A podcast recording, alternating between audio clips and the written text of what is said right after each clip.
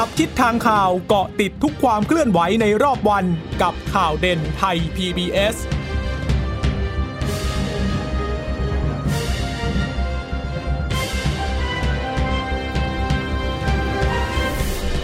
สวัสดีค่ะ สวัสดีค่ะ ต้อนรับคุณผู้ฟังสู่ข่าวเด่นไทย PBS นะคะ เราพบกันเป็นประจำทุกวันจันทร์ถึงศุกร์บ่ายๆแบบนี้ค่ะ อัปเดตข้อมูลข่าวสารที่เกิดขึ้นในรอบวัน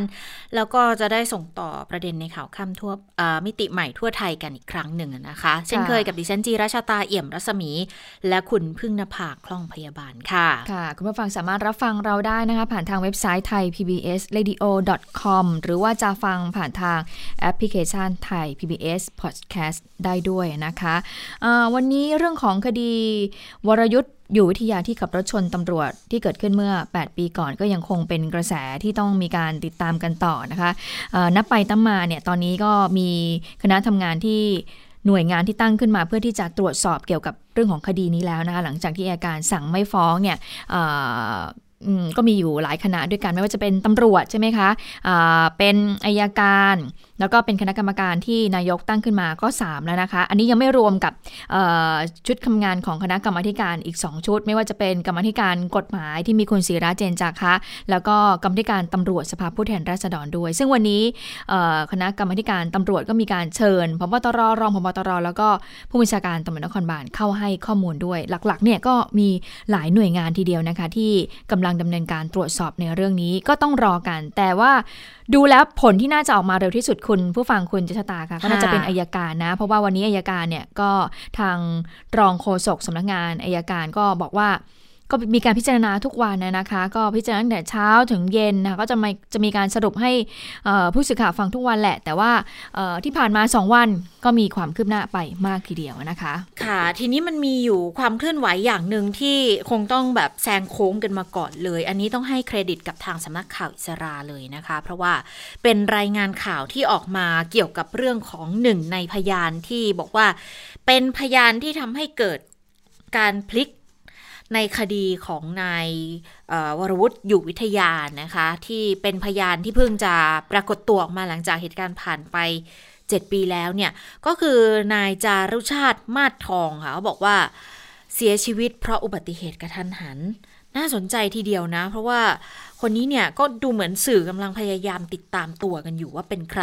คือคนหนึ่งที่เป็นพลอากาศโทเนี่ยอันนี้ก็ทราบตัวกันแล้วว่าเป็นใครมีที่มาที่ไปอะไรยังไง แต่ว่าคนที่กำลังติดตามตัวกันอยู่อย่างนายจารุชาติมาศทองเนี่ยบอกว่าที่เป็นคนขับรถกระบะใช่ไหมอืมที่ตามมาแล้วก็ค่ะบอกว่าเนี่ยขับแค่60-70ไม่ได้อืมเป็นร้อยอย่างที่มีการคาดการณ์กันนะคะ ก็บอกว่าเอ่อ ทางสำนักข่าวอิสราเนี่ยไปตรวจสอบข้อมูลสำนวนทางคดี ปรากฏว่านายจารุชาติมาทองที่ปรากฏเป็นพยานอีกปากหนึ่งเนี่ยนะคะ บ้านเลขที่ที่อยู่ของเขาเนี่ยอยู่ที่จังหวัดเชียงราย แล้วก็มีมีเลขบัตรประจำตัวประชาชนด้วย เขาก็เลยเอาเลขบัตรประจำตัวประชาชนนี่แหละ ไปสืบค้นข้อมูลทางทะเบียนราษฎรซึ่งข้อมูลทะเบียนราษฎรนี่ไม่ได้เป็นข้อมูลที่หาได้ยากเย็นแต่อย่างใดนะคุณผู้ฟัง มันก็มีเว็บไซต์ที่สามารถดูได้อยู่นะคะ ก็ปรากฏว่าเจอคนที่ใช้ชื่อนี้แค่คนเดียวค่ะ แล้วก็ข้อมูลก็คือบอกว่าเกิดวันที่ 5 มิมีนาคม 2523 สัญชาติไทยอายุ 40 ปี มีชื่อพ่อชื่อแม่ครบเลยนะคะ มีบ้านเลขที่ด้วย ทีนี้เขาก็เลยติดต่อไปที่ ผู้ใหญ่บ้านวังชมพูที่เป็นพื้นที่หมู่บ้านที่ที่คุณจารุชาติเนี่ยอาศัยอยู่นะคะ แล้วก็ค่ะมีเบอร์โทรศัพท์ด้วยเขาแจ้งไว้อยู่ในเว็บไซต์ของอบตม่วงคำอำเภอพันจังหวัดเชียงราย จะได้ไปตรวจสอบข้อมูลเกี่ยวกับนายจารุชาติมาศทองเนี่ยปรากฏว่าผู้ใหญ่บ้านให้ข้อมูลอย่างนี้ค่ะบอกว่า มีลูกบ้านชื่อจารุชาติมาศทองมีมีแค่คนเดียว แต่ว่าอืมล่าสุดเนี่ยเมื่อช่วงเช้าวันนี้เองนะ ได้รับแจ้งจากคนในครอบครัวบอกว่านายจารุชาติมาศทองเสียชีวิตแล้วที่เชียงใหม่ แล้วกำลังจะไปรับศพกันด้วย ผู้สื่อข่าวก็พยายามสอบถามต่อนะคะ ก็บอกว่านายจารุชาติมาศทองคนเนี้ยเป็นคนเดียวกับที่ไปเป็นพยานในคดีของนายวรยุทธ์อยู่วิทยาหรือเปล่าเอ่อนายเกษมเขาก็บอกว่าอืม ไม่ทราบเรื่องนี้เหมือนกัน แต่ว่ากำลังจะไปที่บ้าน จะไปสอบถามเรื่องข้อมูลการเสียชีวิต เดี๋ยวค่อยผู้สื่อข่าวให้โทรมาถามใหม่ก็แล้วกัน อืม แล้วจากนั้นก็บอกว่า เนี่ยมีมีการแจ้งมาข้อมูลก็คืออย่างนี้ค่ะ บอกว่านายจารุชาตินี่เขาไปประสบอุบัติเหตุรถชน ช่วงตีหนึ่งของวันที่ 30 กรกฎาคมก็คือเมื่อคืนนี้ ไปชนที่เชียงใหม่ค่ะ ตอนนี้ญาติกำลังไปรับศพ รายละเอียดอื่น ๆ อันนี้ไม่ทราบเลยนะคะ ซึ่งก็ อืมน่าสนใจทีเดียวนะกับเหตุการณ์ที่เกิดขึ้นในครั้งนี้นะคะ ค่ะเขาบอกว่าทีมข่าวเขาบอกว่าแม่ของคุณจารุชาเนี่ยนะคะ ที่เสียชีวิตเขาบอกว่า ก็ทราบดีนะว่าลูกชายเนี่ยเคยเป็นพยานในคดีรถชนในพื้นที่กรุงเทพ แต่ว่าแม่ไม่ทราบว่าเป็นรถของใคร ขณะที่เพื่อนบ้านซึ่งฟังทีมข่าวคุยโทรศัพท์ของแม่ของนายจารุชาติก็บอกว่านายจารุชาติเนี่ยเคยเล่าว่าเป็นพยานปากเอกของคดีรถชน ในขณะที่ทำงานอยู่กรุงเทพ ในช่วงปี 2562 แต่ว่าก็ไม่ได้เล่าในรายละเอียดอย่างไรนะคะ ก็เป็นที่สนใจอย่างมากทีเดียวเพราะว่าเห็นบอกว่าตอนนี้เนี่ยผู้สื่อข่าวกำลังเช็คอยู่เลยนะคะว่าอุบัติเหตุรถชนที่ทำให้นายจรุชาตินั้นเสียชีวิตนั้นเเกิดขึ้นได้ยังไง เกิดขึ้นเนี่ยมันเป็นจังหวะ คือห่วงเวลามันน่าสงสัยมันประจวบเหมาะกันไปหมดเลยอืมเขานี้เขาก็เลยกำลังตรวจสอบข่าวการเสียชีวิตกันอยู่นะคะว่าสาเหตุเบื้องลึกเบื้องหลังการเสียชีวิตนั้นเป็นยังไง เป็นอุบัติเหตุจริง ๆ หรือไม่นะคะ เพราะฉะนั้นก็ต้องติดตามกันนะคะเเข้าไปอ่านในคอมเมนต์จริงๆไม่ต้องอ่านในคอมเมนต์หรอกดิฉันก็ดูหนังซีรีส์บ่อยนะคะ เหมือนมากค่ะ เหมือนพอดเรื่องแบบว่าเกาหลีที่แบบว่าดำเนินเรื่องมาถึงแบบว่าจะมาถึงจุดจุดหนึ่งละ ที่แบบว่า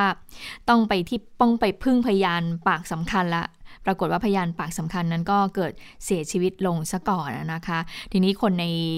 ที่ติดตามในโลกโซเชียลก็หูมีการคอมเมนต์เรื่องนี้กันใหญ่เลยนะคะะเดี๋ยวเราต้องติดตามกันนะคะะเห็นบอกว่าวันนี้เดี๋ยวทางทีมข่าวไทย PBS ก็ จะไป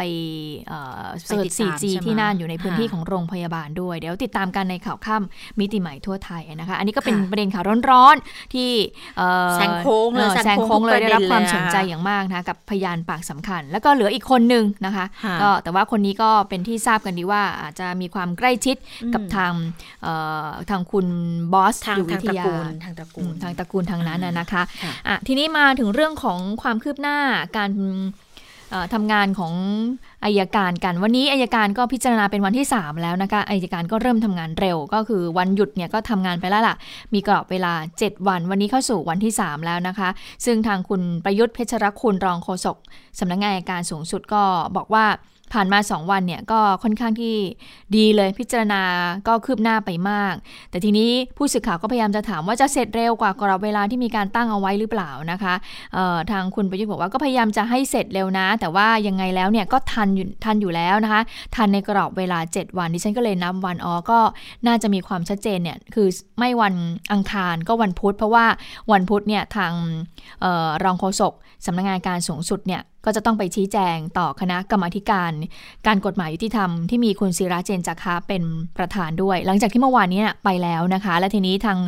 อายการก็บอกว่าที่ไปเนี่ยเพื่อไปที่จะชี้แจงแล้วก็บอกว่าขอเลื่อนไปเป็นสัปดาห์หน้าแทนนะในการชี้แจงเพราะตอนนี้เนี่ยคณะทำงานของอายการก็กำลังพิจารณากันอยู่นะคะไปฟังเสียงของคุณประยุทธ์เพชรคุณกันค่ะยังไงก็ตามจากการประเมินก็เชื่อว่าคงจะแล้วเสร็จภายในเจ็ดวันตามกรอบที่ทางท่านหัวหน้าคณะทำงานได้ วางกรอบให้คณะทำงานได้ทำงานกันนะครับ ก็ถ้าจะกรอบจะครบก็คือประมาณวันที่สี่แต่ถ้าเร่งรัดและสามารถทำทุกอย่างโดยละเอียดรอบครอบรัดกุมแล้วเนี่ยเสร็จก่อนกรอบกำหนดก็จะได้มีโอกาสชี้แจงให้กับทางพี่น้องสื่อมวลชนและประชาชนทราบในโอกาสต่อไป แต่วันนี้เชื่อว่าทุกคนก็จะพิจารณาในส่วนที่เหลือให้ได้มากที่สุดนะครับ เราไปกันมาที่การเนี่ยไปเพื่อขอเลื่อนท่าน เนื่องจากว่าคณะทำงานของเราเนี่ยยังทำการพิจารณายังไม่แล้วเสร็จ เมื่อไม่แล้วเสร็จก็คือจะไป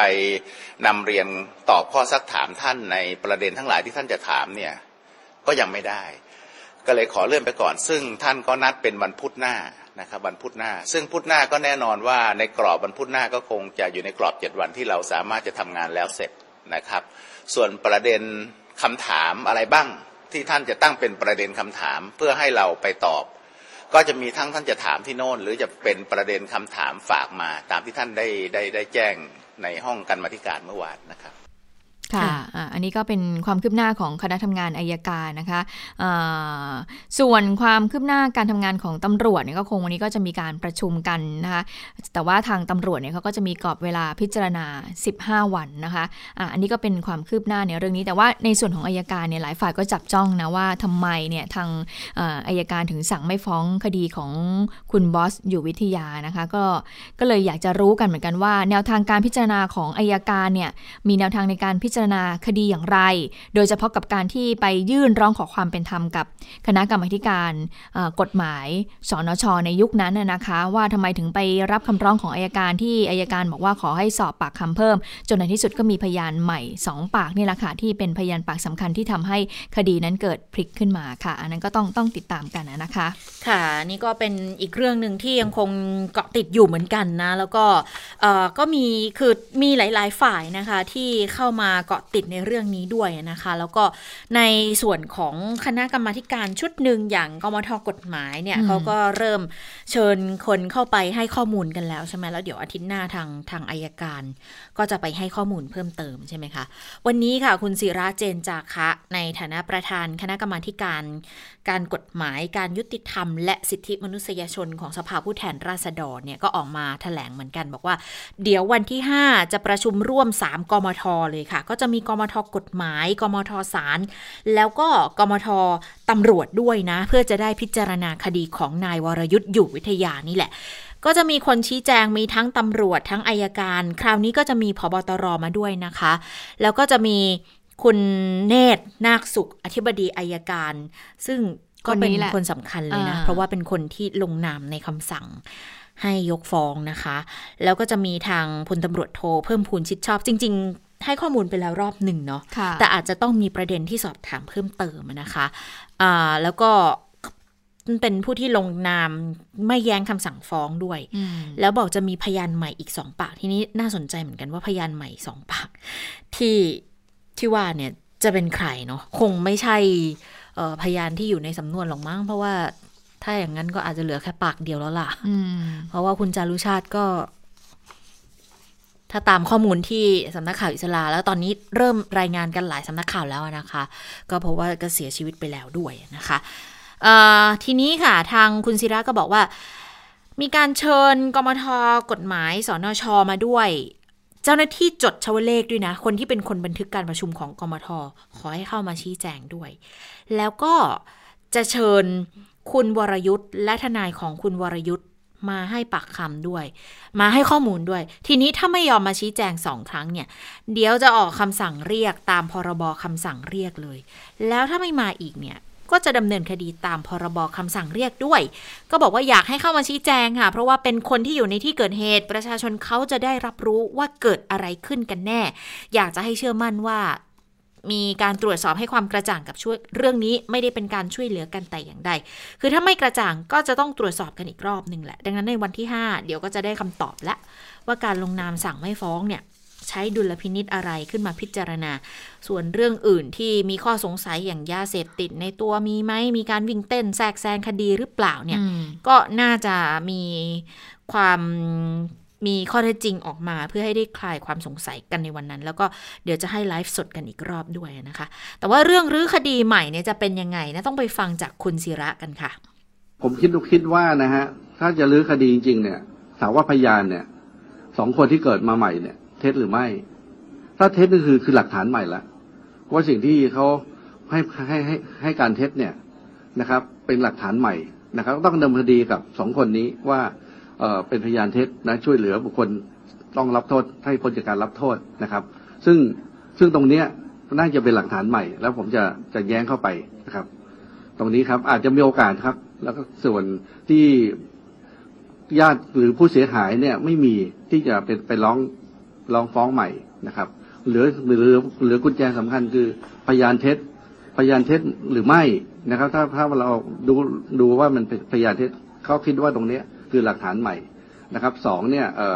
คนกับการพิการจากร้อยจุดเจ็ดสิบเจ็ดเนี่ย ถ้าเขาคิดสูตรผิดหรือเขามี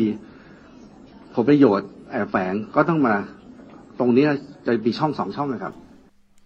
เรียกได้ว่าใครที่เกี่ยวข้องกับคดีในช่วงนั้นนี่นะร้อนๆหนาวๆกันไปนะถึงแม้ว่าค่ะเอ่ออาจจะไม่มีส่วนเกี่ยวข้องนะโดยตรง แต่ว่าตอนนี้ก็เรียกได้ว่าสังคมจับจ้องทีเดียวนะคะ ก็อยากจะรู้ความจริงที่เกิดขึ้นในช่วงเวลานั้นว่าเป็นอย่างไรนะค่ะคะแต่ว่าเอ่อทีนี้ก็ชัดเจนแล้วนะอืมว่าพยานใหม่สองปากที่ทางกมทจะทั้ง 3 ชุดเนี่ยจะเชิญเข้าไปเนี่ยเป็นใคร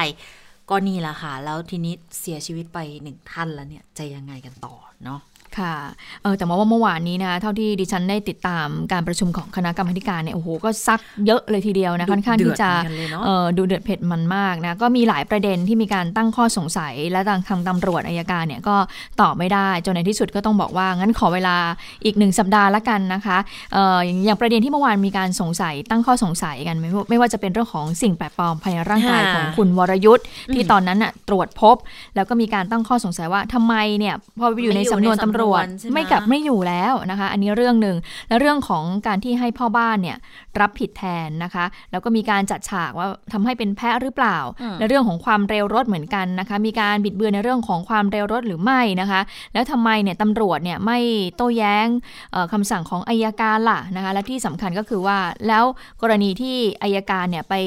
เอ่อยื่น ร้องต่อกรรมาธิการกฎหมายสนช ในตอนนั้นน่ะทำไมไปยื่นร้องขอความเป็นธรรมอะนะคะ อันนี้ก็เป็นประเด็นข้อสงสัยทนายใช่ไหมคะที่ไปยื่นใช่เขาบอกว่าทนายจริง ๆ แล้วเนี่ยก็ไปยื่นกับตำรวจก่อนนะ แต่ว่าอ่าตำรวจเนี่ยไม่รับ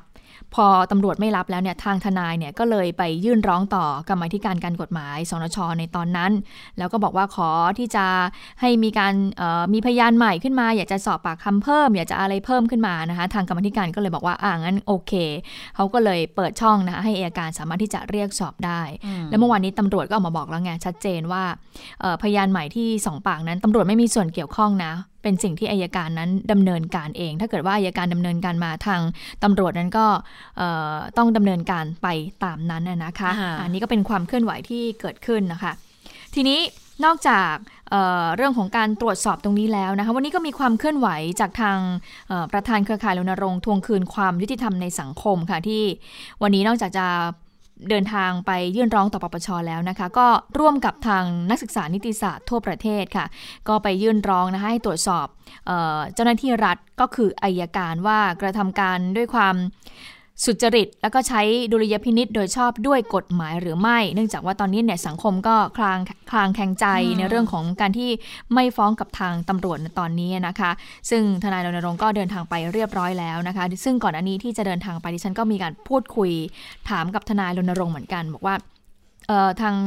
ตอนนี้มันก็มีหลายคณะใช่ไหมอย่างที่เรารู้กันไม่ว่าจะเป็นคณะทำงานของตำรวจ อายการและล่าสุด คณะกรรมการผู้ทรงคุณวุฒิด้วยนะ ถ้าจะเห็นค่าหน้าค่าตาของหลายชุดที่มากเลยตอนนี้นายกแล้วเนี่ยก็จะเห็นค่ะว่าอย่างท่านวิชามหาคุณก็ลงมาเป็นประธานตรวจสอบข้อเที่จริงในเรื่องของข้อกฎหมายเรื่องนี้เองนะคะแล้วทำไมจะต้องไปยื่นร้องต่อปปชอีก ทนายรณรงค์ก็บอกว่าเอ่อ ก่อนหน้านี้ปปชเนี่ยก็เคยได้มีสำนวนของทางตำรวจแล้ว แต่ว่าไม่เคยมีสำนวนของทางอายการเลย ก็อยากให้จะไปร้องเรื่องนี้ต่ออายการด้วยนะคะ ก็อยากให้เรียกอายการมาสอบ เพราะว่าพบความผิดปกติ แล้วก็ความเคลือบแคลงสงสัยเหมือนกันกับการทำหน้าที่ของอายการ ก็จะไปเรียกร้องให้ให้สอบในเรื่องของ กระทำการเอ่อโดยมิชอบนะคะมาตรา 157 แล้วก็มาตรา 200 ตามประมวลกฎหมายอาญานะคะแล้วก็บอกด้วยว่าก็ที่ตั้งขึ้นมาเนี่ยมันเหมือนการสอบกันเองอะค่ะตำรวจก็สอบกันเองอายการก็สอบกันเอง และส่วนกรรมการที่นายกตั้งขึ้นมาก็ไม่รู้ว่าตั้งขึ้นมาแล้วจะยังไงต่อ เพราะฉะนั้นแล้วเนี่ยก็เลยอยากจะให้ทางปปชนั้นตรวจสอบอีกทางหนึ่งด้วยนะคะแล้วก็มองว่าปปชเนี่ยสามารถที่จะเรียกเจ้าหน้าที่รัฐในระดับสูงเนี่ยสามารถที่จะมาตรวจสอบได้โดยตรง ทางทนายรณรงค์ก็บอกว่าก็เลยต้องใช้ช่องทางนี้ค่ะ อันนี้ก็เลยเป็นความคืบหน้า ก็ต้องดูนะว่าจะรับเรื่องแล้วก็ รับเรื่องแล้วแหละ แต่ไม่รู้ว่าจะมีการค่ะตั้งคณะกรรมการหรือว่าจะมีการตรวจสอบเรื่องนี้หรือไม่อะนะคะอืมมันก็อยู่ที่ว่าจะมีหลักฐานอะไรใหม่มา พอที่จะรื้อคดีอาญาขึ้นมาได้อีกหรือเปล่านะคะหลังจากที่สั่งไม่ฟ้องไปแล้วอะนะหรือว่าหรือว่าจะต้องมีการเอาผิดใครเพิ่มเติมอีกหรือไม่ น่าสนใจเหมือนกันนะว่า ในกลุ่มกมทเนี่ยเขาจะเชิญตัวคุณบอสเนี่ยอืมมาให้ข้อมูลได้จริงหรือไม่นะเพราะว่าคราวนี้คือรวมกัน 3กมทเลยใช่ไหมแล้วที่น่าสนใจอีกอย่างก็คือ ก็มีการพูดกันเหมือนกันบอกว่า จะต้องรวบอืมอำนาจในการสอบเนี่ย ให้เหลือคณะเดียวไหมเพราะตอนนี้มีหลายคณะใช่เนาะว่าหลายคณะมากเลยเพราะอย่างอย่างที่คุณศิระพูดใช่ไหมคะก็เหมือนเตรียมจะรวมแล้วหรือมั้งเพราะว่าอาทิตย์หน้าก็บอกว่ามีทั้งกมทกฎหมายกมทตำรวจ แล้วก็กมทศาลอืมองค์กรอิสระด้วยใช่ไหมที่อาจจะต้องมาทีเดียวกันทั้ง 3 คณะแล้วมาคุยกันเลยอย่างเงี้ยทีนี้ทางประธานสภาค่ะ ก็พูดถึงเรื่องนี้เหมือนกัน เพราะว่าก็คงมีคนไปสอบถามเหมือนกันนะ เพราะว่า อย่างที่บอกว่าหลายกรรมธิการเลยทั้งกรมทกฎหมาย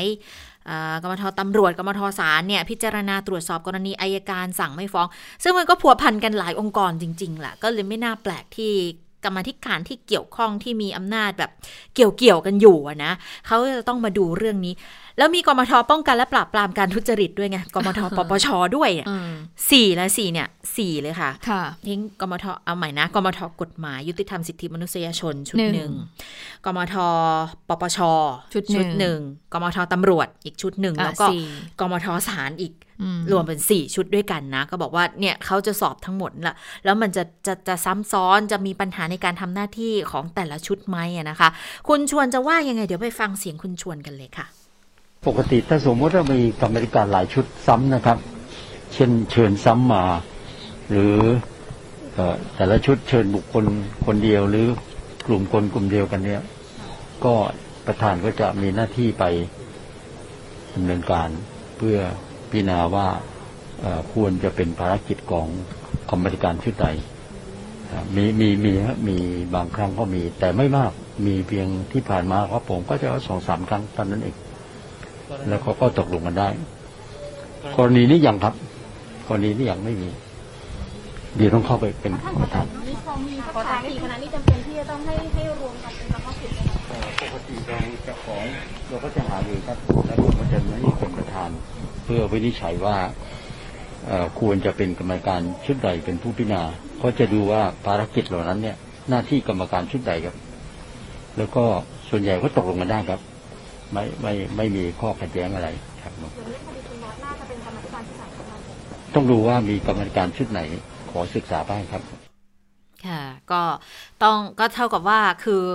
ประธานเนี่ยมีอำนาจแหละในการที่จะพิจารณานะ ถ้าเกิดว่าต้องเรียกเอ่อ คนที่มาให้ข้อมูลแล้วเรียกซ้ำๆซ้ำๆกันมากันหลายครั้งในเรื่องเดียวกันเนี่ยเดี๋ยวประธานก็จะพิจารณาแต่ดูเหมือนถ้าเกิดฟังจากที่ข้อมูลจากที่ดิฉันอ่านไปเมื่อสักครู่ที่คุณศิระพูดเนี่ยนะก็เหมือนกับว่าอาจจะตกลงกันได้เป็นการเฉพาะแล้วหรือเปล่านะ เพราะว่าทั้ง 3 ชุดก็จะเชิญมาในคราวเดียวเลยเนี่ยก็น่าสนใจเหมือนกันว่า จะแบ่งกันถามแบ่งกันตอบอะไรหรือไม่ยังไงนะคะ ทีนี้ถ้าเกิดจะต้องเป็นชุดไหนพิจารณาโดยเฉพาะไหมเนี่ย คุณชวนก็เลยบอกเดี๋ยวต้องดูรายละเอียดก่อนนะว่าอยู่ในความรับผิดชอบของใคร แต่ว่าตอนนี้คือยังไม่มีการแจ้งเรื่องยังไม่มีการส่งเรื่องมาว่ามีการเรียกตัวคนที่จะให้ข้อมูลมาซ้ำๆกัน แล้วควรจะต้องไปที่ไหนก็เลย ยังไม่ต้องพิจารณาเพียงแต่ว่าอำนาจในการพิจารณามีแน่ๆอยู่แล้ว อืมอย่างค่ะเมื่อวานนี้ที่การประชุมคณะกรรมาธิการ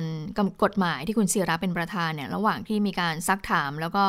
เอ่อพูดคุยกันอยู่นะคะเอ่อคุณจริยุห่วงทรัพย์ซึ่งเป็นกรรมาธิการศาลมั้งก็เข้ามานั่งฟังด้วยใช่นะศาลองค์กรอิสเอระอนะคะก็เข้ามานั่งฟังด้วยก็แล้วก็มาเอ่อมีการแสดงความคิดเห็นด้วยนะก็ถือว่าเป็นเรื่องที่เอ่อก็ดีนะน่าสนใจนะคะ ก็หลายคนก็จับตาในเรื่องของกระบวนการยุติธรรมในบ้านเราอยู่นั้นว่าจะเป็นอย่างไรนะคะเอ่ออย่างคณะกรรมการที่นายกตั้งขึ้นที่มีศาสตราจารย์วิชามหาคุณเนี่ยก็บอกว่าตอนแรกเนี่ยกำหนดกรอบไว้ 30 วันใช่ไหมคะอ่าและทีนี้ทางศาสตราจารย์วิชาก็บอกว่า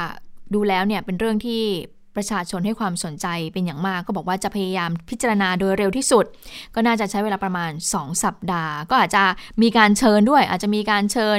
เอ่อเอาข้อมูลนะคะอ่าจากคณะกรรม คณะกรรมการคณะทำงานของตำรวจ คณะทำงานของอายการนั้น เอามาเอามาดูก็ได้นะคะ แล้วก็บอกด้วยว่าคงจะต้องเร่ง ค้นหาความจริงที่อยู่เบื้องหลังนี้ ไม่ใช่ข้อเท็จจริงนะอืมอ่าศาสตราจารย์วิชาบอกว่าต้องพยายามค้นหาความจริง แล้วก็ดูว่าบกพร่องตรงส่วนไหนในคดีนี้นะคะ ไปดูว่าบกพร่องทางข้อกฎหมายหรือเปล่า หรือว่าไปบกพร่องทางระเบียบข้อบังคับหรือเปล่า แต่ถ้าอย่างเบื้องต้นเลยที่บอกว่าที่เราเห็นได้ เห็นได้ชัดๆอาจจะมีช่องโหว่ที่ทำให้อายการนั้นไปทำไมคะ ไปยื่นร้องต่อกรรมาธิการเพื่อที่จะสอบเรื่องของพยานใหม่เพิ่ม ตรงนี้ก็จะเป็นจุดจุดหนึ่งไหมคะที่ค่ะดิฉันเชื่อว่าทางคณะทำงานที่เกี่ยวข้องก็คงจะต้องไปดูด้วยนะคะอ่านายกก็เรียบร้อยแล้วนะคะ นายกก็บอกว่าอยากจะทำให้ความจริงปรากฏก็เลยเรียนเชิญท่านวิชามหาคุณนั้นมาเป็นประธานในเรื่องนี้นะคะ และวันนี้ค่ะนายกรัฐมนตรีก็เดินทางไปประชุมคณะกรรมการข้าราชการตำรวจครั้งที่6นะคะแล้วก็็เป็นประธานการประชุมคณะกรรมการนโยบายตำรวจแห่งชาติด้วย แน่นอนว่าการเดินทางไปครั้งนี้ นายกก็ต้องมีการออมอบนโยบายให้กับข้าราชการตำรวจ ไปฟังเสียงของนายกว่ามาครั้งนี้แล้ว ได้เน้นย้ำเรื่องอะไรค่ะวันนี้ก็เลยเน้นย้ำในเรื่องการให้ความสำคัญในเรื่องของการบังคับใช้กฎหมายเรื่องของทางด้านเทคโนโลยีนะครับซึ่งวันนี้มีการเปลี่ยนแปลงไปมากมายนะครับก็จำเป็นต้องมีการปรับปรุงการให้เหมาะสมในการดำเนินการแล้วก็มีผู้ร้องเรียนมาเป็นจำนวนมาก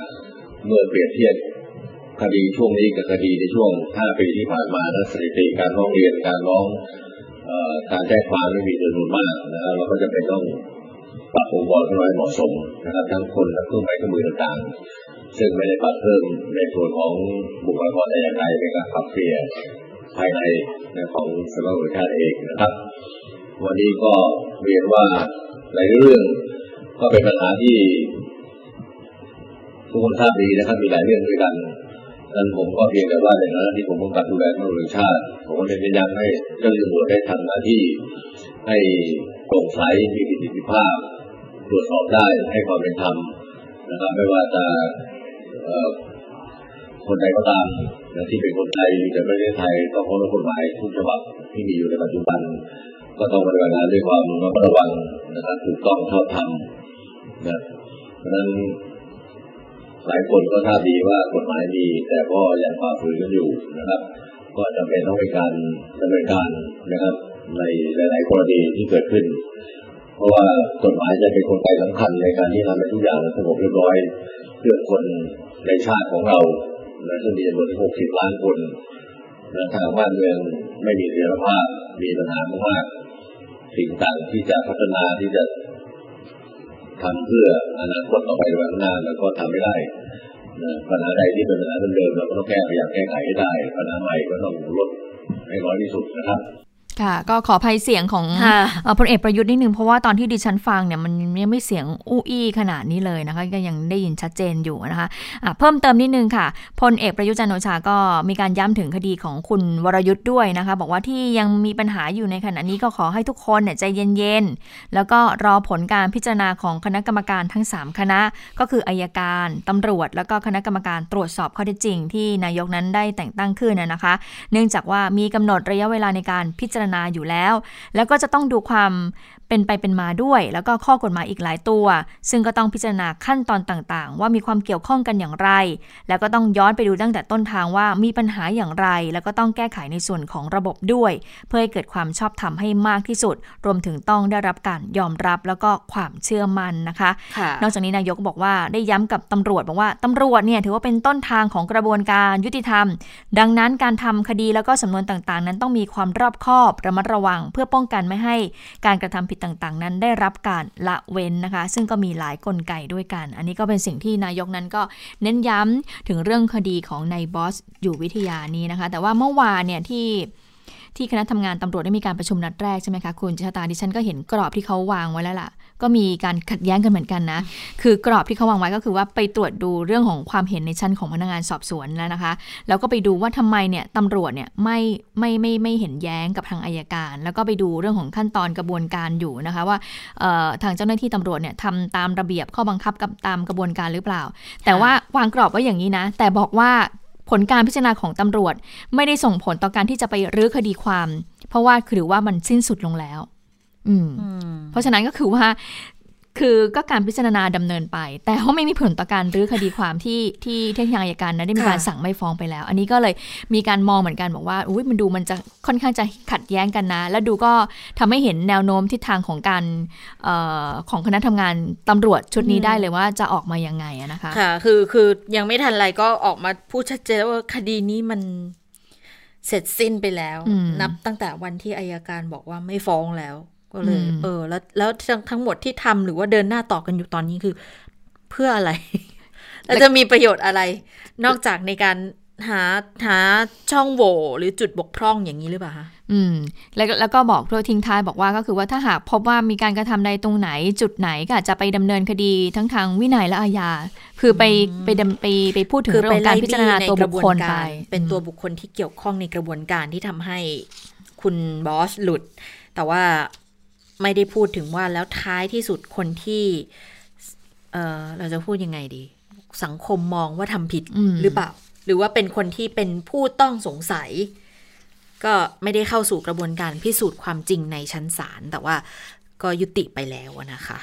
แต่มันก็ก็เหมือนกับจะต้องเป็นยังไงเป็นจำเลยสังคมต่อไปอย่างนี้หรือเปล่า อืม นั่นก็เลยเป็นที่มาของหลาย ๆ คนก็มีการตั้งข้อสังเกตว่าคณะทำงานที่ตั้งขึ้นมาก็อย่างที่บอกก็คือเป็นการสอบกันเองไงอ่าทั้งอายการก็สอบกันเองตำรวจก็สอบกันเอง เพราะฉะนั้นแล้วเนี่ยก็ก็อะรอดูความหวังของคณะกรรมการที่นายกตั้งขึ้นมาแล้วกันเพราะดูแล้วเนี่ยก็เป็นผู้ทรงคุณวุฒิทั้งนั้นเลยนะคะ ค่ะ อ่า หมดแล้วเนาะสำหรับเรื่องของเออคุณ วรยุทธ์วันนี้วันนี้ไหนๆพูดถึงนายกรัฐมนตรีและเอาเรื่องที่นายกไปพูดในกตรสักหน่อยก็แล้วกันนะคะ เพราะว่าในการหารือที่กตรวันนี้เนี่ยนอกเหนือจากได้พูดในเรื่องของ การให้นโยในเรื่องของคุณวราวุธแล้วเนี่ย ก็ยังมีการให้นโยบายอีกหลาย ๆ อย่าง ในการประชุมกตรด้วยเช่นเดียวกันนะคะ แล้วก็ยังพูดไปถึงเรื่องของการป้องกันความผิดทางเทคโนโลยีด้วยนะ คือพลเอกประยุทธ์เนี่ยก็ไปเป็นประธานกตรใช่ไหมคะแล้วก็ได้กล่าวย้ำบอกว่าวันนี้เนี่ยมันมีความเกี่ยวเนื่องกันหลายอย่าง ก็ได้เน้นย้ำเอ่อในด้านของของการ ป้องกันการใช้กฎหมายอืมทางด้านของเอกอ่าเทคโนโลยีต่าง ๆ ด้วย เพราะว่าตอนนี้เนี่ยก็ต้องรู้ว่ามันมีความเปลี่ยนแปลงไปมาก แล้วก็ต้องดูในเรื่องของความเหมาะสมต่าง ๆ ด้วยเช่นเดียวกัน แล้วนอกเหนือจากเรื่องของการให้นโยบายเกี่ยวกับเรื่องของเทคโนโลยีอะไรต่าง ๆ แล้วเนี่ยแน่นอนเรื่องหนึ่งที่ต้องติดตามดูแล ก็คือเรื่องของการ ชุมนุมอืมของกลุ่มผู้ที่มีความเห็นที่แตกต่างกันทางการเมือง ที่ตอนนี้กำลังออกมาหลายกลุ่มเหลือเกิน แล้วก็เอ่อทั่วประเทศเลยก็ว่าได้นะคะ แล้วก็ทางนายกรัฐมนตรีก็พูดถึงเรื่องนี้เหมือนกันนะ ก็บอกว่าก็เป็นห่วงค่ะกับการกัง เป็นห่วงเป็นกังวลกับการชุมนุมต่างๆ เหมือนกัน แต่ทีนี้ก็ได้มอบหมายให้กับฝ่ายเจ้าหน้าที่ไปพิจารณาดูในเรื่องของการใช้กฎหมายให้เหมาะสม คือนายกบอกว่าคงไม่ต้องไปสั่งอะไรเพิ่มเติมแล้วล่ะนะ แต่ว่าที่ไม่น่าสนใจมันอยู่ตรงนี้คุณพึ่งนภาค่ะ คือหลังจากที่เสร็จสิ้นการประชุมแล้วอะค่ะ ทางพลเอก พลตำรวจโทปิยะอุทายโย โอ้ยฉันไปเพิ่มย้อนขออภัยพลตำรวจโทปิยะอุทายโย ผู้ช่วยผู้ผู้บัญชาการตำรวจแห่งชาติ แล้วก็โฆษกตรด้วยนะคะ ก็ออกมาเปิดเผย ก็บอกว่านายกเนี่ยกำชับเรื่องสถานการณ์การชุมนุม เพื่อการแสดงออกทางการเมืองในช่วงนี้ ว่าให้ตำรวจดำเนินคดีเด็ดขาดกับกลุ่มแกนนำผู้ชุมนุม ที่มีหมายจับครั้งเก่า หรือมีคดีติดตัวหรือว่าได้รับการประกันออกมาค่ะ แล้วก็ ได้ประกันมาแล้วมาทำการแบบยุโยงปลุกปั่นให้การชุมนุมไม่เป็นไปตามกฎหมาย กลับมากระทำผิดซ้ำด้วยการจัดการชุมนุมตามสถานที่ต่างๆ ที่อาจจะก่อให้เกิดความไม่สงบเนี่ยอันนี้นายกเน้นให้ดูแล แต่ว่าสำหรับกลุ่มเยาวชนที่ออกมาเคลื่อนไหว แล้วก็แสดงออกที่อยู่ในกรอบเนี่ยหลังจากระยะเวลาการต่อพรกฉุกเฉินแล้ว ก็ขอให้ยึดปฏิบัติตามพรบชุมนุมสาธารณะนะคะ นั่นก็คือจะต้องมีการแจ้งชุมนุมก่อนล่วงหน้า อันนี้ตำรวจจะไม่ขัดข้อง เพราะว่าถือเป็นการแสดงออกตามหลักการประชาธิปไตยไม่ขัดต่อกฎหมายค่ะ แล้วก็อีกเรื่องหนึ่งที่มีการพูดถึงเหมือนกันที่บอกโอ้โหนี่ไงเตรียมจะปราบม็อบอยู่แล้วเนี่ยที่บอกว่าเป็นเอกสารหลุดออกมา บอกว่ามีการเตรียมความพร้อมสถานที่เพื่อรองรับ ผู้ชุมนุมกลุ่มเยาวชนปลดแอกที่ที่บอกว่าสถานที่รองรับก็คือ ที่เอาไว้กักตัวนะ แต่ว่าทางพลตำรวจโทปิยะก็บอกไม่เป็นความจริงค่ะ คือหน่วยงานความมั่นคงไปตรวจสอบทางตชดแล้วบอกว่า อันนั้นเป็นการสั่งการภายในของตชดเพื่อที่จะตรวจสอบจัดการสถานการณ์ตามปกติ คือบอกว่าเป็นการเตรียมการตามปกติ ไม่ได้มีนัยยะใด ๆ ทั้งสิ้นนะคะ อันนี้ก็เลยเป็นสิ่งที่ต้องออกมาพูดย้ำกันอีกครั้งหนึ่งนะคะ ว่ามันมี เรื่องแบบนี้เนี่ยก็ต้องทำความเข้าใจให้ตรงกัน แต่ว่าก็ต้องเน้นย้ำกับคุณผู้ฟังอีกทีนะ โดยเฉพาะถ้าเกิดสมมุติว่าจะมีเยาวชนที่อยากจะไปร่วมการชุมนุมออกไปเคลื่อนไหวเนี่ย ต้องดูห่วงเวลาก่อนนะคะ เพราะว่า 30 31 เนี่ย จริงๆ วันนี้มีการนัดหมายชุมนุมด้วยใช่ไหม30 31เนี่ยยังไม่พ้นเดือนนะ ดังนั้นเรื่องของการชุมนุมเนี่ยพรกที่ยังคงบังคับใช้อยู่จนถึงสิ้นห่วงเวลา 31 เนี่ย ยังดูแลเรื่องการชุมนุมอยู่นะคะ มันต้องไปรอตอนต่ออายุออกไปใช่ไหมค่ะที่ทางสนชเลขาธิการสมชก็ออกมาพูดชัดเจนบอกว่าต่ออายุแล้วไม่เกี่ยวข้องกับการชุมนุมแล้ว จะไม่ไม่เข้าไปยุ่งกับเรื่องของการชุมนุมเลย เพียงแต่ว่าจะให้ไปอยู่ในพรบชุมนุมสาธารณะอย่างที่ตำรวจบอก นั่นหมายความว่าหนึ่งสิงหาคม การชุมนุมถึงจะไปเข้า ใช้ในพรบชุมนุมสาธารณะในการดูแล ดังนั้นในช่วงนี้เนี่ยจะเคลื่อนไหวก็อาจจะต้องเพิ่มความระมัดระวังนิดนึงไม่ให้มันไปขัดหรือว่าละเมิดต่อกฎหมายที่มีอยู่นะคะ ค่ะ ส่วนกรณีการชุมนุมกันเนี่ยแล้วก็เอ่อเกรงกันว่าจะเกิดเอ่อการเผชิญหน้ากันม็อบชนม็อบหรือเปล่านะคะ ระหว่างกลุ่มที่สนับสนุนรัฐบาล กับกลุ่มที่ออกมาขอให้รัฐบาลนั้นยุบสภา แล้วก็เอ่อยกเลิกพรกฉุกเฉินนะคะ เรื่องนี้เนี่ยผู้สื่อข่าวก็ไปถามพลเอกประวิตยวงษ์สุวรรณรองนายกรัฐมนตรีอยู่เหมือนกันนะคะ อย่างวันนี้เนี่ยก็มีมีกลุ่มหนึ่งใช่ไหมที่บอกว่าตอนแรกเนี่ยก็จะมีการชุมนุมกันที่อนุสาวรีย์ประชาธิปไตยค่ะก็เป็นกลุ่มที่สนับสนุนรัฐบาล และอีกกลุ่มหนึ่งก็บอกว่าจะมาประชุมด้วยนะคะ แต่เหมือนกับว่าทางรัฐบาลก็เลยบอกไปทางฝั่งสนับสนุนว่าอย่ามาประชุมอย่ามาชุมนุมเลยนะคะ ก็เนื่องจากว่าเกรงว่าจะเกิดการเผชิญหน้ากัน ทีนี้พลเอกประวิตยมีความเป็นกังวลหรือเปล่าไปฟังเสียงของพลเอกประวิตยกันค่ะ ต้องระมัดระวังอย่าให้ไปชนกันแล้วกันไม่คงไม่คงสั่งการไปแล้วนี่นะ ให้ดูแลความปลอดภัยของทั้งสองฝ่าย แต่ว่าคงจะไม่ตรงกันนะไม่ที่เดียวกันหรอกนะ ไม่มีไม่มีค่ะอย่างกลุ่มอาชีวะช่วยชาตินะคะที่บอกว่าจะมาชุมนุมกันที่อนุสาวรีย์ประชาธิปไตยนะคะ อันนี้ก็ชัดเจนว่ากลุ่มนี้เนี่ยก็คือเออสนับสนุนค่ะการทำงานของรัฐบาลนะคะ ทางด้านรองผู้บังคับการตำรวจนครบาลก็บอกว่ากลุ่มผู้เข้าร่วมกิจกรรมเนี่ยใช้พื้นที่บริเวณทางเอ่อ ใช้พื้นที่บริเวณข้างถนนราชดำเนินกลางขาเข้า ซึ่งตรงนี้เนี่ยก็เป็นเขตความรับผิดชอบของสอนอชนะสงคราม เบื้องต้นเนี่ยไม่ทราบว่ากลุ่มผู้จัดนั้นได้แจ้ง การจัดกิจกรรมบนกับท้องที่หรือไม่ เนื่องจากตอนนี้เนี่ยอย่างที่คุณชะตาบอกว่ายังอยู่ภายใต้พรกฉุกเฉินอยู่นะ ยังไม่สามารถที่จะจัดกิจกรรมร่วมชุมนุมได้ตามที่ระบุไว้ในมาตรา 9 อย่างไรก็ตามบนผิวการจราจรเนี่ยก็เป็นเขตความรับผิดชอบของบกน 6 นะคะ จึงได้จัดกำลังมาสมทบด้วย เนื่องจากว่าเกรงว่าจะเกิดการทะเลาะวิวาทกันนะคะ เพราะว่าผู้เข้าร่วมเนี่ยก็เป็นนักเรียนอาชีวะต่างสถาบันกันนะคะ ทางด้านผู้กำกับสอนอชนะสงครามก็บอกว่าได้รับแจ้งจากกลุ่มผู้จัดกิจกรรมว่าจะจัดกิจกรรมแสดงเชิงสัญลักษณ์ขึ้นนะคะแต่เนื่องจากว่าสอนอชนะสงครามเนี่ยไม่อนุญาต ชัดเจนแล้วนะคะไม่อนุญาตที่จะอืมอนุญาตให้มีการจัดกิจกรรมได้ จึงชี้แจงข้อกฎหมายไปว่า ขณะนี้อยู่ในห่วงของการประกาศพรกฉุกเฉินอยู่ หากจะจัดก็ต้องมีมาตรการป้องกันการแพร่กระจายของเชื้อโควิด -19 ด้วย ให้เหมือนกันทุกม็อบเลยนะคะ ค่ะ คือทางทางกลุ่มอาชีวะเนี่ยเขาชุมนุมกันแล้วใช่ไหมวันนี้ตอนบ่ายสองบ่ายสองนะคะโมงค่ะ แต่ว่าก็เห็นบอกว่ามาแป๊บเดียวใช่ไหมคะบอกค่ะว่ามาแค่แสดงเชิงสัญลักษณ์เท่านั้นอืมค่ะเขามีการก็ก็มี ประมาณหนึ่งนะ หลักสิบแล้วนะคะ ก็แต่งกายด้วยชุดสถาบันก็บอกบางคนก็สวมชุดเหลืองอืมเอาธงชาติไปชูป้ายเขียนข้อความหยุดคุกคามสถาบัน อาชีวะขององค์ราชันนะคะ แล้วก็ชูสามนิ้วเหมือนกันด้วย แต่ว่าสามนิ้วในที่นี้ของของทางกลุ่มอาชีวะเนี่ยบอกว่าเป็นนิ้วเหมือนโป้งเหมือนคล้ายๆ กับ I love I you love you อืมนะคะคือทางทางของกลุ่มเอ่อปลดแอกนี่เขาจะเป็นสามนิ้วติดกันก็คือ ชี้กลางนาง แต่ว่าของกลุ่มอาชีวะเนี่ยเขาจะเป็นแบบ I love you ก็คือโป้งชี้ก้อยอืมนะคะแล้วก็ความหมายของเขาเขาก็ให้ความหมายอย่างนี้บอกว่าชาติศาสตร์กษัตริย์นะคะ แล้วก็มีประชาชนสูงวัยจำนวนมากไปร่วมกิจกรรมด้วย แต่ว่าก็มีเจ้าหน้าที่ไปวางเอ่อวางกำลังดูแลความเรียบร้อยด้วยเช่นเดียวกัน นะคะค่ะสำหรับการชุมนุมของกลุ่มนักเรียนนักศึกษานะคะ วันนี้ทางสสพักเพื่อไทยได้มีการกระทู้ถามสดด้วยวาจาด้วยนะคะ ก็เป็นการกระทู้ถามสด ถามพลเอกประยุทธ์จันโอชานายกรัฐมนตรีนะคะ โดยในแพทย์ชนน่านสีแก้วสสน่านพักเพื่อไทยก็ได้มีการกระทู้ถามตอนหนึ่งบอกว่า จากการชุมนุมจัดแฟลตม็อบของนักเรียนนักศึกษาเนี่ยตอนนี้ก็ขยายวงกว้างมากขึ้นไปในหลายจังหวัดแล้ว ขณะนี้เนี่ยก็มีความเป็นห่วงอย่างยิ่ง เพราะว่ามีการคุกคามข่มขู่ปิดกั้น แล้วก็มีการแฝงเร้นเป็นผู้ร่วมชุมนุมด้วยนะคะ โดยมีเนื้อหาที่ต่างไปจาก 3 ข้อเรียกร้องมาก ซึ่งข้อความก็ค่อนข้างที่จะเปราะบางละเอียดอ่อน จึงอยากถามว่าเหตุการณ์คุกคามที่มีผู้แปลกปลอมเนี่ย จัดเวทีที่ไม่ใช่ผู้ชุมนุมปกติเนี่ยรัฐบาลมีแนวทางในการที่จะยับยั้งการควบคุมการประทะกับผู้ชุมนุมอย่างไรนะคะออนอกจากนี้นะคะทางนายแพทย์ชนน่านก็บอกว่า ส่วนกรณีที่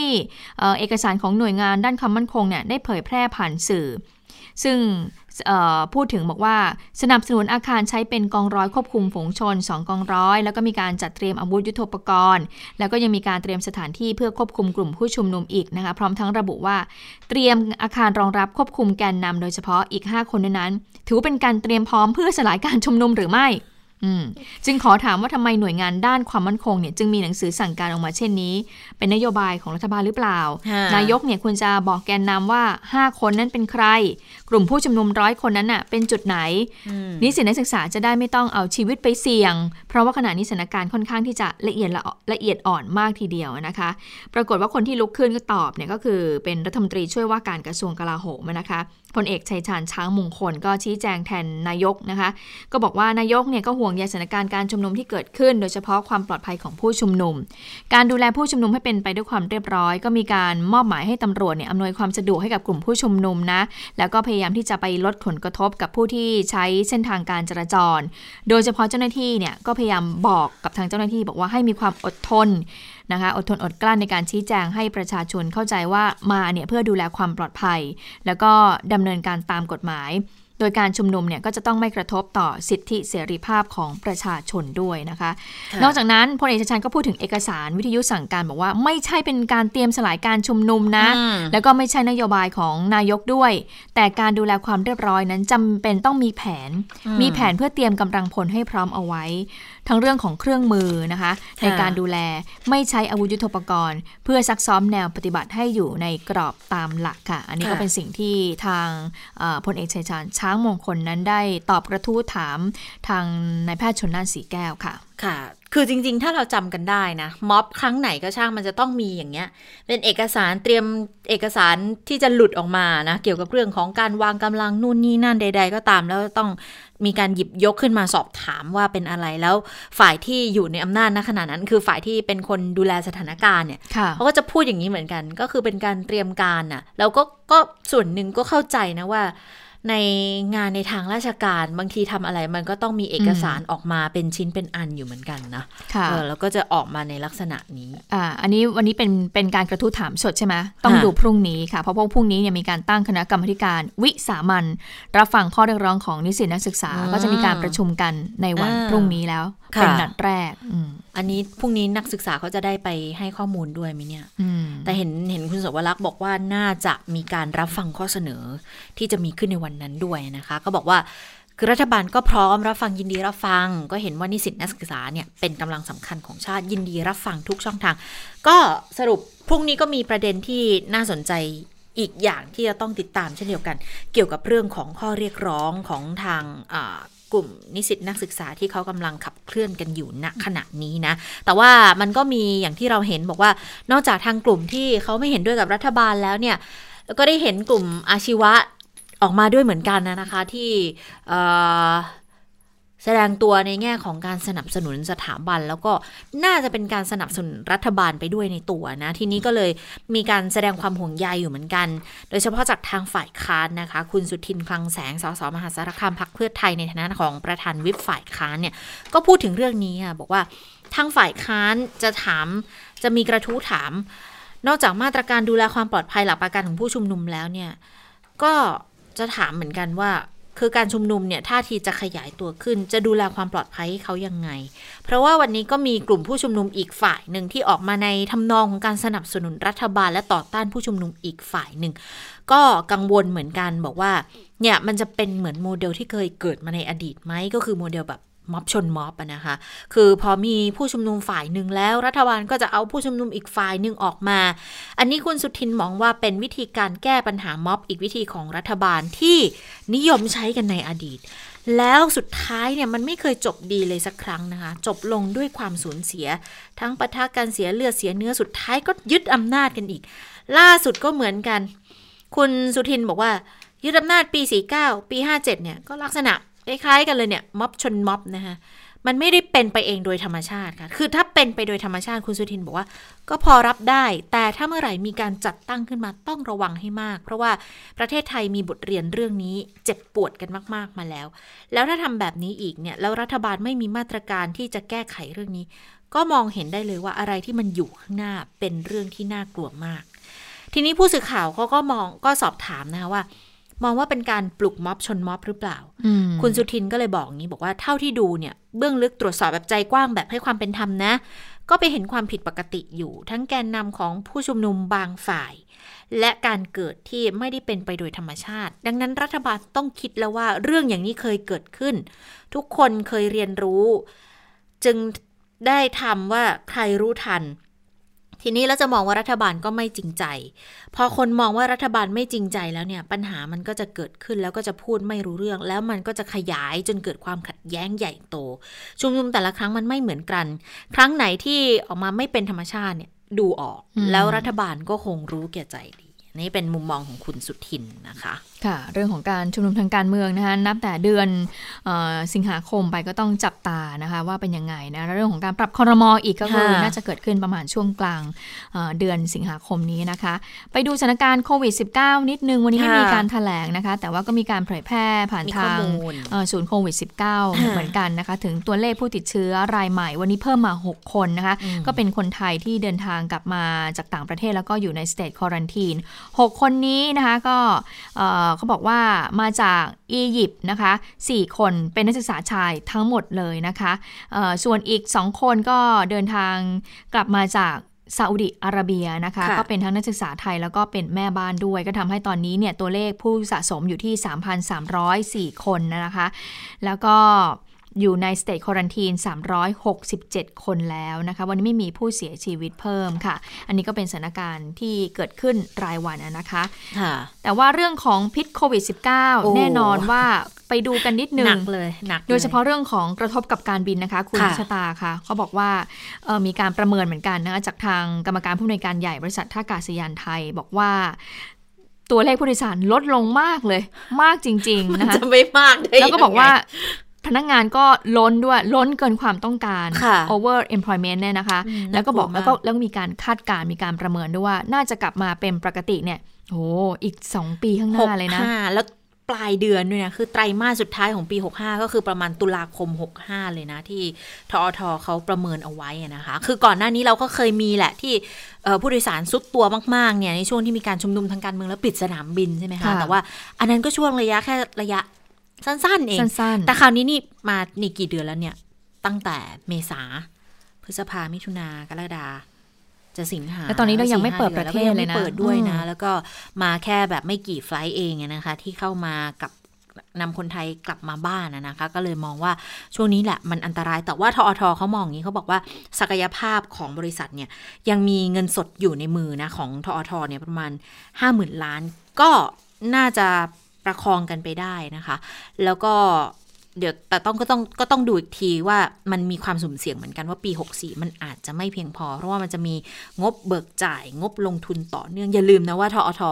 กำลังจะขยาย รันเวย์สองที่สุวรรณภูมิใช่ไหมไม่ใช่กำลังจะกำลังดำเนินการกันอยู่เนี่ยทั้งรันเวย์ทั้ง terminal เนี่ยแล้วจะเอายังไงกันต่อนะคะ เพราะว่ากว่าจะกลับมาสู่สภาพเดิม ปี 65 เลยนะค้าปลีกก็ก็ทรุดเหมือนกันอืมอ่าอธิการบดีหอการค้าไทยก็ออกมาประเมินบอกว่ามันมันทรุดค่อนข้างหนักเลยทีเดียวก็สิ่งที่แนะนำก็คือ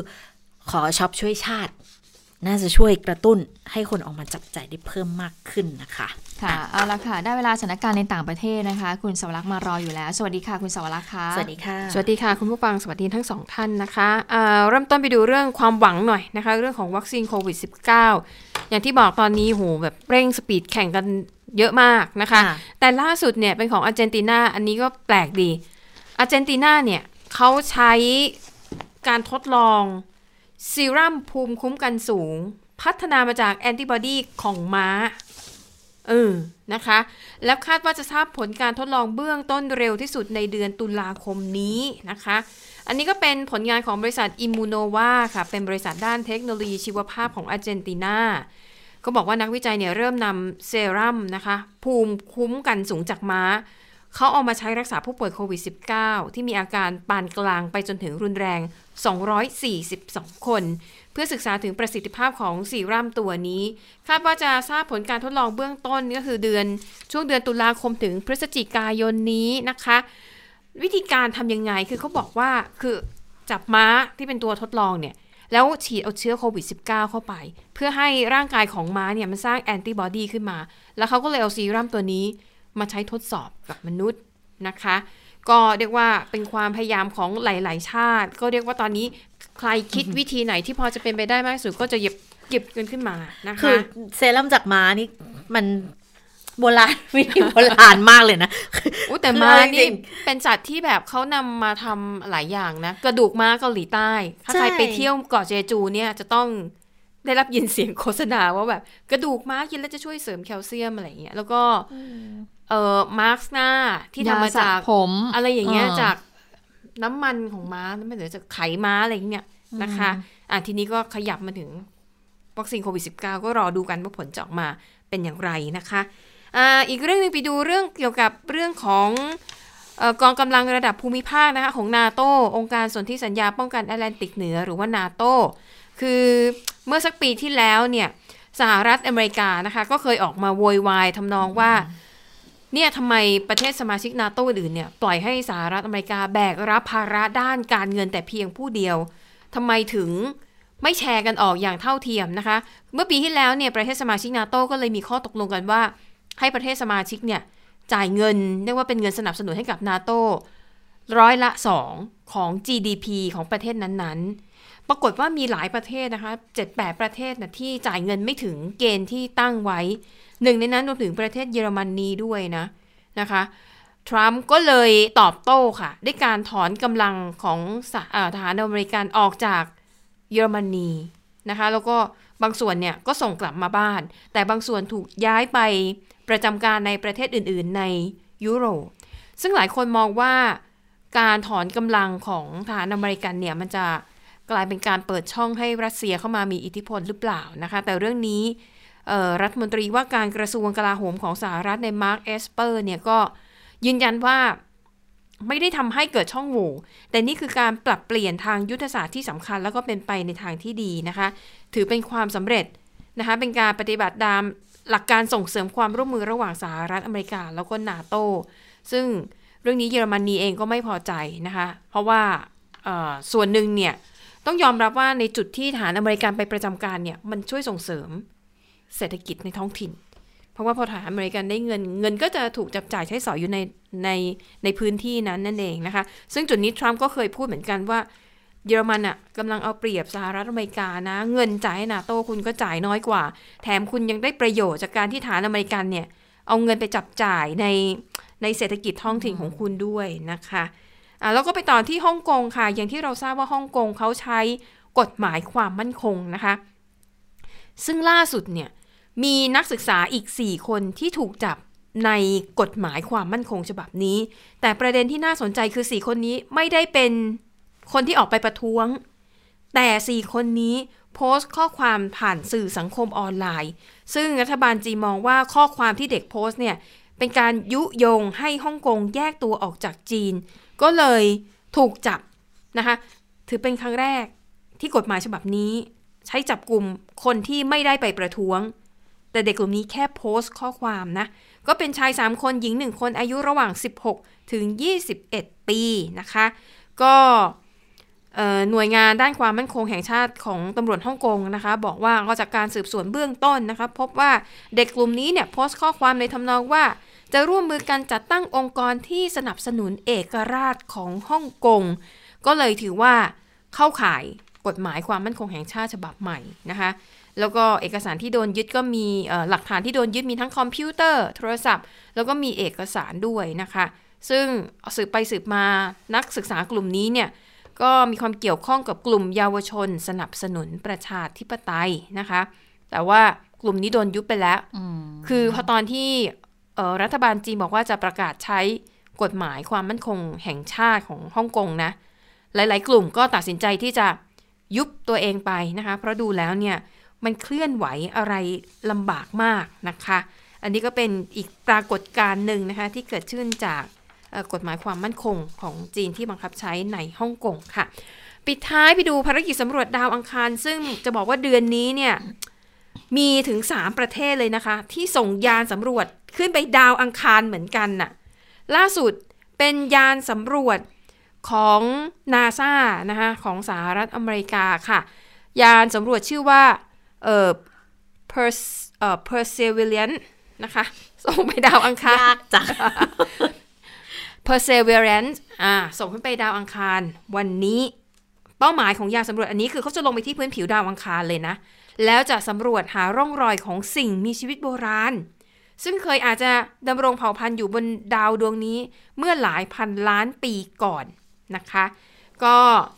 ไอยานสำรวจตัวนี้เนี่ยนะคะ จะอยู่ปฏิบัติภารกิจบนดาวอังคารอย่างน้อย 687 วัน นานกว่า 2 ปี แล้วก่อนหน้านี้เนี่ยก็จะมีของจีนนะคะ จีนเนี่ยส่งจรวด Long March 5 แล้วก็เพื่อนำยานสำรวจอวกาศเทียนเวิน 1นะคะเทียนเวินวันขึ้นไปสำรวจดาวอังคารเหมือนกัน อันนี้ก็คาดว่าจะใช้ภารกิจใช้เวลาอยู่บนดาวอังคารประมาณ 7 เดือน แล้วอันแรกสุดของเดือนนี้เนี่ยคือของสหรัฐอาหรับเอมิเรต์นะคะชื่อยานอวกาศโฮปนั่นก็ขึ้นไปดาวอังคารเหมือนกันนะคะ แต่ว่าจะขึ้นไปวนอยู่ศึกษาชั้นบรรยากาศ อันนี้จะไม่ได้ลงไปแตะที่พื้นผิวของดาวอังคาร ซึ่งดูแล้วเนี่ย ถือว่าเป็นความร่วมมือกันนะคะ เพราะว่าอ่านจากในรายละเอียดของภารกิจสำรวจดาวอังคารของทั้ง 3 ประเทศเนี่ยคือพื้นที่ที่สำรวจเนี่ยเขาไม่ได้ซ้ำกันเลยนะ แล้วเป้าหมายก็แตกต่างกัน คิดว่าเขาน่าจะจะเจราจากันก่อนนะ เหมือนกับตกลงกันว่าอ่าถ้าเธอขึ้นไปสำรวจไปส่วนนั้นส่วนนี้จะได้ข้อมูลที่หลากหลาย แล้วอาจจะเอามารวมกันในภายหลังเพื่อเป็นประโยชน์ในการศึกษานะคะว่าสุดท้ายแล้วในอีก 100 ปีข้างหน้าเราจะสามารถขึ้นไปตั้งถิ่นฐานบนดาวอังคารได้หรือไม่ค่ะ ค่ะ ทั้งหมดก็คือ ข่าวเด่นไทย PBS วันนี้นะคะ เราทั้ง 3 คนลาไปก่อน สวัสดีค่ะ สวัสดีค่ะ สวัสดีค่ะ